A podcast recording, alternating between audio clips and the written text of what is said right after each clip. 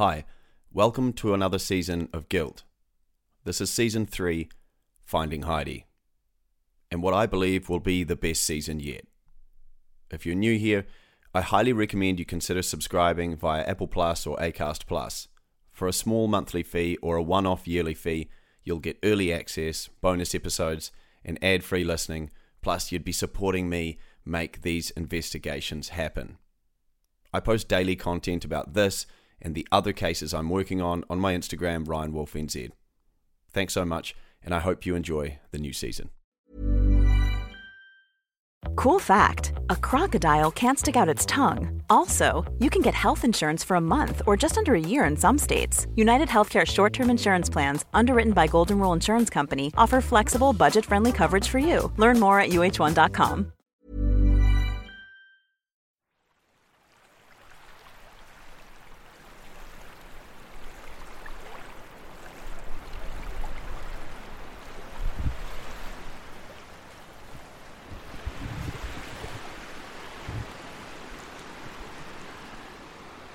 Well,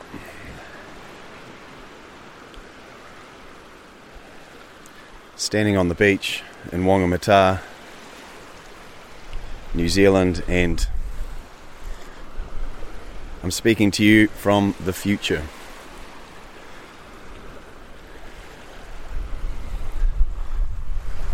Quite possibly one of the most important witnesses in the 30-year history of the case of the murder of Urban Hoglin and Heidi Paakkonen is right now about a kilometre behind me in a police interview after I brought him in.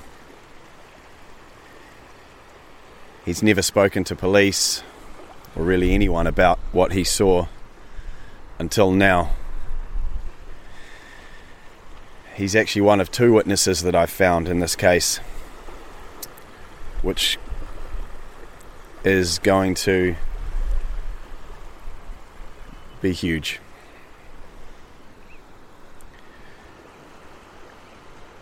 You know, the purpose of this podcast that you're about to hear, Season 3 of Guilt, is, as the title suggests, it's about finding Heidi, because her family in Sweden, you know, they've never had that chance to, you know, to really grieve and get her body home to where it belongs. And hopefully today, this witness, you know, this is maybe the first step in trying to make that a possibility.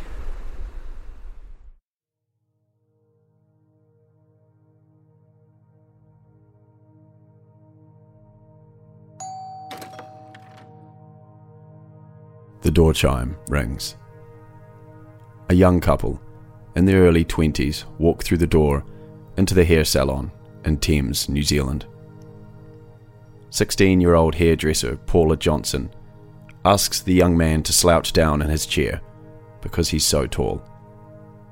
In the other chair, Paula's boss Marilyn Round cuts the long locks of the young woman down to a bob, sitting on her shoulders. Marilyn notices the young woman is dressed in white, accentuating her suntan, her shorts making her look like a model.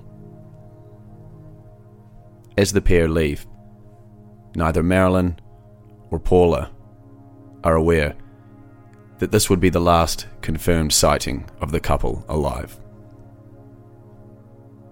They hop into their white Subaru station wagon, purchased at the beginning of their New Zealand adventure only weeks earlier.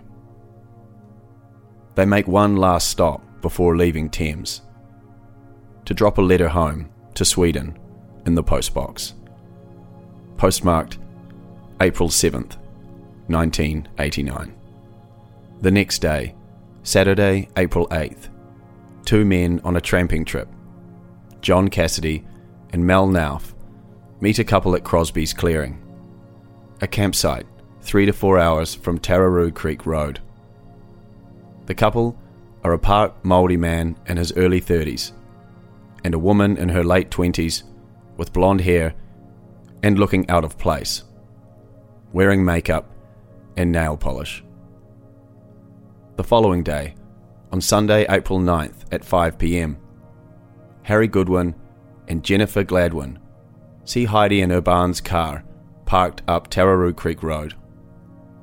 The car is on the right-hand side of the turn, facing back down the road. A for sale sign is in the back window of the car, advertising a price of $3,000. Inside the car, they note a camera, 2 or 3 dark-coloured tramping-style packs and sleeping equipment. Clearly, the occupants were not intending to stay out overnight. But as the sun begins to set, the car remains unmoved.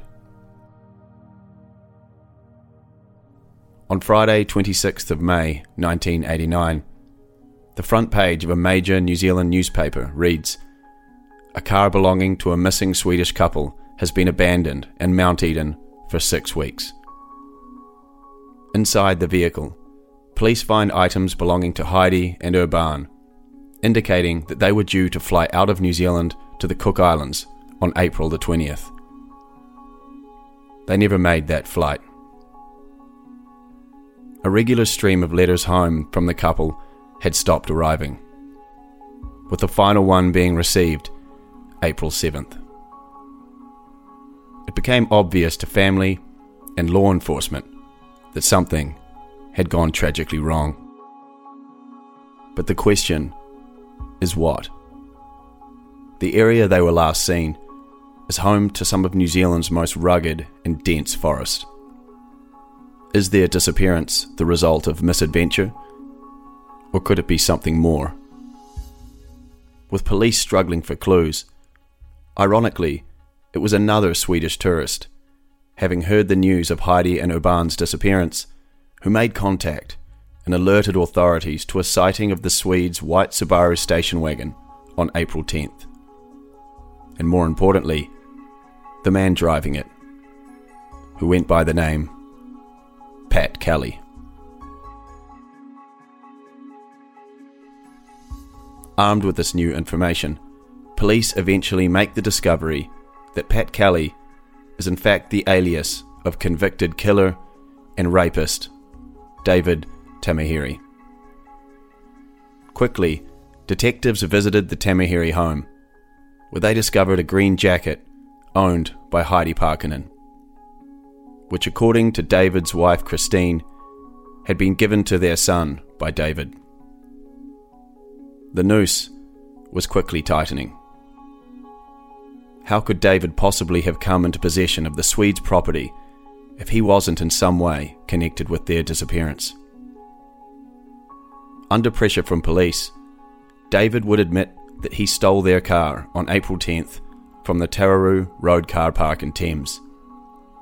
He then eventually made his way to Auckland in the car, where he pawned some of the items in the vehicle before abandoning the car on a street side, where it sat until it was eventually discovered by police. A stolen car, but nothing more, Tamihere tells police. The missing Swedes? I've never seen them. The police, however, think otherwise, and build a case around the sighting of the 2 trampers at Crosby's Clearing on April 8, 1989, and 3 secret witnesses that on Saturday, April 8th, David met Heidi and Urban on the track to Crosby's Clearing, and once there, he brutally raped and murdered the pair, disposing of their bodies in the thick bush in the area. Despite being fraught with inconsistencies, no murder weapon, and no bodies, David Tamihere was convicted of the double murder in 1990 and spent the next 20 years in prison. In 1991, 2 pig hunters would make the gruesome discovery of Urban Hoglin's skeletal remains in dense bush in Parakiwai near Whangamata, some 73 kilometres from where police said it should be. In 2017, secret witness C was revealed as convicted double murderer Roberto Conchi Harris, and was found guilty of perjury for giving false evidence in the 1990 trial of David Tamihere after a 1995 affidavit was discovered whereby Harris recanted his evidence, saying he had made up the evidence after striking a deal with police. To this day, David Tamihere has maintained his innocence, and Heidi Paakkonen's body has never been found. It's a case that to many is an example of the New Zealand justice system doing its job, and for others, a grave miscarriage of justice. An innocent man paid the price, and the true killers walked away free. In June of this year, 2023, I decided to throw everything into trying to unravel this mystery, because I believe that the answer to Heidi's whereabouts must lie somewhere in the depths of this complicated case. In this podcast, for the first time ever, you're going to hear from those directly involved in this case. Basically, I come across the car probably just after that guy had been killed. Their stories of what they saw and heard 30 years ago. Memories that are forever burned into their minds. I still have that video in my mind every time I look up there and I see it. You'll hear never-before-heard witnesses and new theories, all with one purpose in mind: to finally uncover the truth of what took place the weekend of April 8th, 1989, and with the hope that using your help, we can finally find Heidi and bring her home to her family, where she belongs.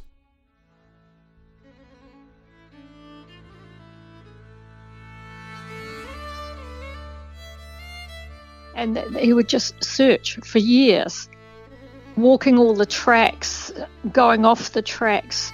It could just consume them. I was the last one that probably ever saw them alive, and I've never told anybody. They've obviously been digging, and I've just pulled a bone out. There's a piece of bone right here. From Brevity Studios, I'm Ryan Wolf, and this is Guilt.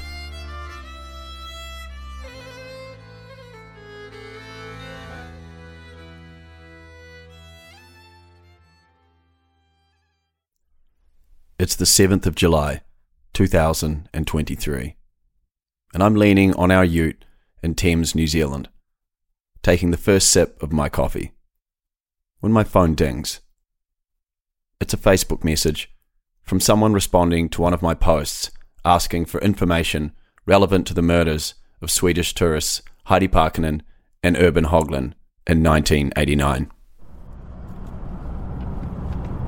We're still in Thames, and my phone just dinged, and a message from someone that I've been speaking to about the case, just someone who contacted me through Facebook who's familiar with the area, just saying, I've been called by someone saying that the police are at Parakiwai and they've found Heidi's body. The reason I'm getting this message is because 18 months ago, I started my true crime investigative podcast, Guilt, in the hope that my combined skills as an actor and a lawyer might help me put out a decent podcast and hopefully have a meaningful impact on some of New Zealand's unsolved cases. Hundreds of interviews and 2 full investigations later, I'm embarking on what is likely my most complex and tragic case yet. About a month ago, I started my full-time investigation into the murders of Heidi and Urban, and now me and a colleague are flying down State Highway 26 from Thames, the last place Heidi and Urban were ever seen together, to Parakiwai in Whangamata, the site Urban's body was discovered in 1991 by 2 pig hunters. In the last month, my investigation has the local community talking. Tips are pouring in. And only days ago, I introduced a brand new witness in this case to the police. Now, if what I'm hearing is correct, only a couple kilometres beyond this last witness sighting, bones. Human bones. I make a call to the detective in charge of the case, and he confirms that yes, the police are in the area looking at something. But it's early days. I'm sceptical, but it's tantalising. Has my investigation already shaken something loose? As we pull into Parakiwai Quarry Road, the seal turns to gravel. And soon enough, thick bush, mountains and valleys close in around us. This is rugged country, where even on a good day, cloud and mist can roll in, creating a dark, foreboding atmosphere. A place rarely travelled, even today. On our right, the Otahu River snakes its way through the forest. We pass a turn-off. It's a rough, rocky road, damaged by recent flooding. It makes its way down into the river. Access to this forest road requires crossing a swiftly flowing ford. A locked gate bars entry beyond. This road, if followed, is quite possibly the last Heidi and Urban ever drove, and will eventually lead to the location of the grisly discovery of Urban's body in 1991. But for now, we don't stop. We're looking for a police presence that would indicate the serious discovery of human bones. Another vehicle blocks our way for a moment. It's a ute, and two men are cutting up fallen trees from the recent wind. Yeah, there's a bit of something happening. Oh, yeah.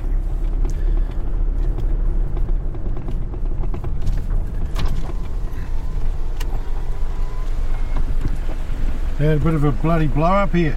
Pardon? They had a bit of a wind blow. Yeah, man, it was crazy. Really? Yeah, they had the sheds blow over like dominoes and all sorts. Shit. So it's getting a bit of tea tree. Oh, that's all right. Yeah. Have you seen any cops up here? Yeah, no, they all left. Oh, yeah, where were they? Apparently the first swimming hole. They found some bones or something. Oh. So I think they've taken them. It looked like the four-wheel drive left. Then there was a van that had like air conditioning things, like must have had the bones in it, and then a D-car left. Oh, you guys have... Yeah. Yeah. True. Yeah. How long ago was that? Oh, about an hour ago. Yeah. How long were they here for? I think they were here overnight, I'm not too sure, mate. Overnight? I'd say so, because I'd say once they found something, they'd have to keep an eye on it, wouldn't they? I don't know. But they were here quite late last night. Where do you stay? Oh, it's down here in the house truck. Oh, yep. Oh, so did you? So you saw them come up here last night? Yeah. And then they didn't leave till this morning? No, I don't think they left till this morning. Yeah. I think that's the way they work, isn't it? They have to keep an eye on it. Yeah, but I mean, only if it was human bones. Well, I think it was. Must have been. Yeah. Where's the first swimming hole? It's just up here on the right, I think. Those guys up there probably I'll tell you. Alright. See you later. See ya. Fucking hell.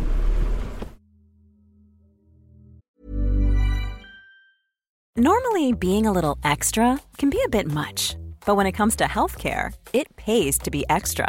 And United Healthcare makes it easy with Health Protector Guard fixed indemnity insurance plans. Underwritten by Golden Rule Insurance Company, they supplement your primary plan, helping you manage out-of-pocket costs without the usual requirements and restrictions like deductibles and enrollment periods. So when it comes to covering your medical bills, you can feel good about being a little extra. Visit UH1.com to find the Health Protector Guard plan for you. He said bones. Human bones. only days after a new witness has come forward. Is it possible that these two things are connected? And if so, could it be Heidi? And if it is, what would this mean for the police case against David Tamihere, which alleges that Heidi's body is 73 kilometres away in Crosby's Clearing? We drive on ahead and pull over on the side of the gravel road. Steep hills thick with bush rise above on all sides. As we hop out, we see fresh 4x4 tracks in the mud, heading down towards the edge of the small river. If it's something serious, it'll be taped off. If they're human bones, they won't just leave it. I looked through there, but I didn't see anything. And the other thing is, the river would have come up quite high there. You think it could have swept something out? Oh God, who knows? They've got some weight in them. All right, we've just pulled up at the spot where apparently the police have been all night. Okay, I'm walking down, so where I am, it's a beautiful swimming hole. This is quite similar to this is just down from a spot where Alan and I came in a previous time. So now I guess we're going to look around and try and see where they've been. That's not fresh though, is it? Or that is. They wouldn't have come down there. Just follow the trail and see where they must have. Do you reckon that's them? Yeah. Oh, fuck, look, they've dug right under there.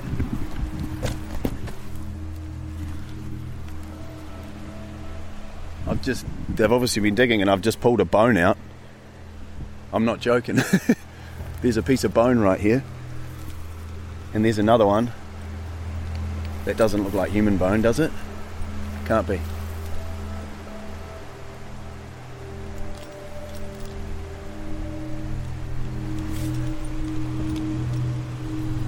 Goes right in here.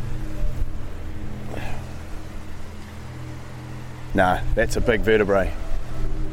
It's not a human bone.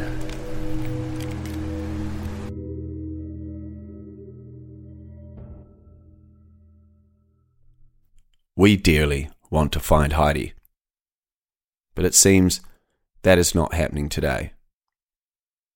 In the hours since the police left the site, the local rumour mill has been in overdrive, and my phone has been dinging around the clock. First, it was human bones, then a skull, then there was gold. This only highlights the way this case still resonates today with the locals of this Coromandel region, and the fact that regardless of the police being adamant Heidi's remains are 73 kilometres away, people here believe that she will be found in this thick bush, not far from Urban.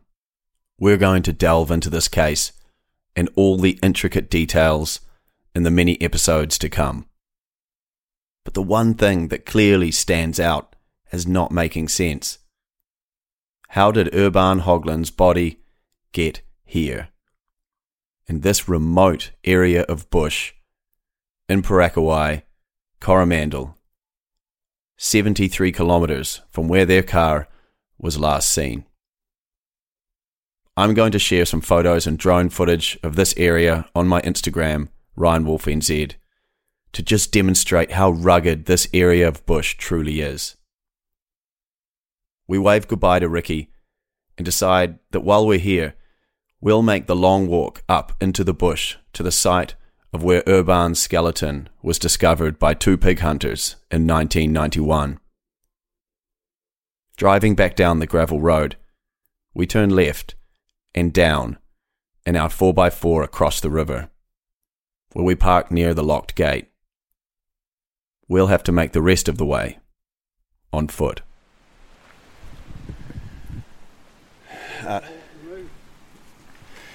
So we're walking up the Forestry Road now, which is pretty decent metal road actually, through the bush, a lot of kānuka, and this is sort of heading, this will follow up, and then eventually there'll be dockland on one side and the forestry block on the other.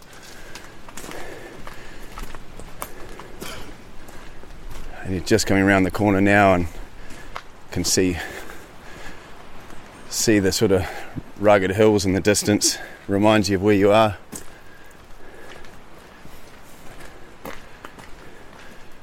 On a normal day, it might feel like, you know, it's a beautiful spot, but there's that kind of darkness to why we're here, so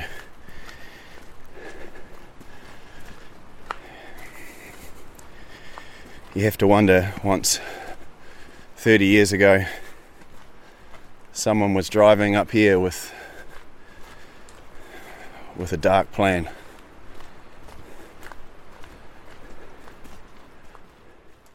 After about 20 minutes, we enter a large clearing where a forest road forks. One road ducks away to the left into an open area of forest. The other, our path, the one taken 34 years ago by Heidi and Urban's killer, continues ahead into a dark wall of pines, then turns and disappears out of sight. We've just walked away up, come round a bend into a bit of an open sort of clearing, and then we've swept around another bend, and just quite ominously this wall of pines, just dark, like imagine a nightmare if you were in here at night, with a road that comes up around the corner and the trees are all sort of leaning in, covering. I just think if Urban and Heidi are up here, and maybe if Heidi was running, or how terrifying this place would have been in the dark.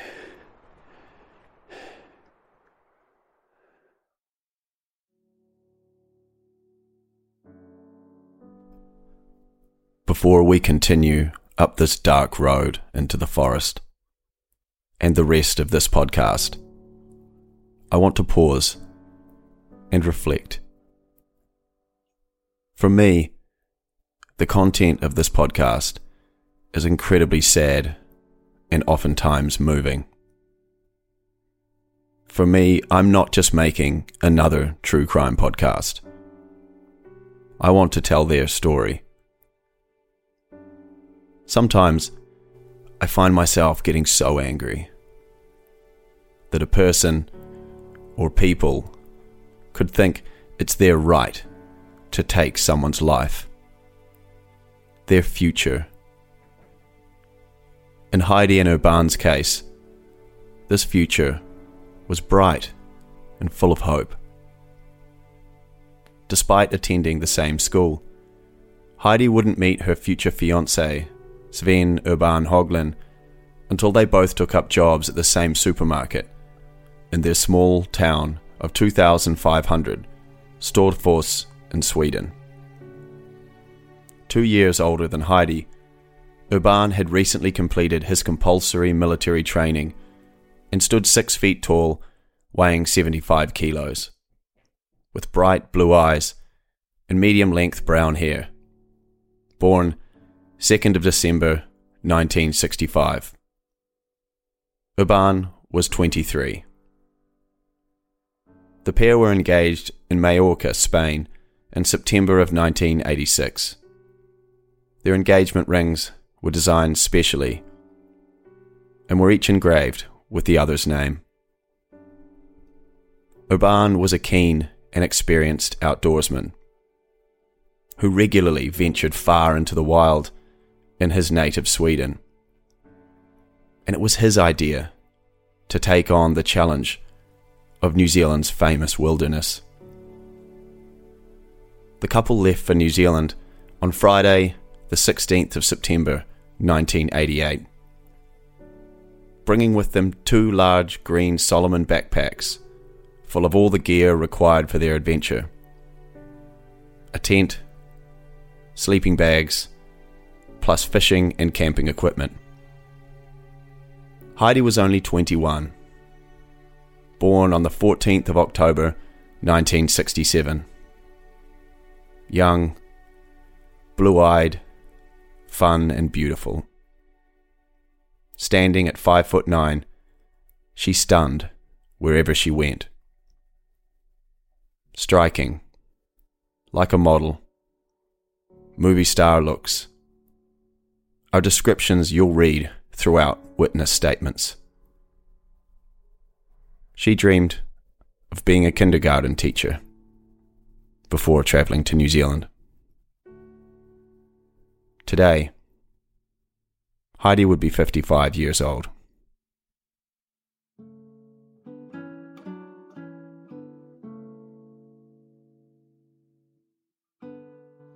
New Zealand is really a beautiful country. I don't know whether you, Mum, would really enjoy yourself on the roads here. Some of the roads are narrow, curvy and steep. In the North Island, we had rainy weather for a week. There has been a real storm in Auckland, so they were forced to close the roads. We managed to get out of Auckland just before it started. Otherwise, we may have been stuck there some extra days. You will have a lot of extra work when Fia has got another child. Have you got any photos of the baby? It would be nice to see how he is looking. Maybe I should tell you that everything is well here. There's only one problem. Time is flying too fast. We've been thinking about changing the tickets once again and staying here another week. Excuse me if it's a bit messy and bent in this letter, but it's because it's so windy.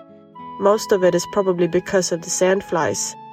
These are the only animals that are really plaguing us. You don't have to think about snakes or spiders or other dangerous animals or plants, and that is nice. Now we're going to light a fire and see if we can have some fried fish for supper. Guilt is a Brevity Studios production. Written, produced, and narrated by me, Ryan Wolfe. All opinions expressed in this podcast are exactly that, opinions, and are not a statement of fact by the podcast itself. All persons named are presumed innocent unless proven otherwise in a court of law.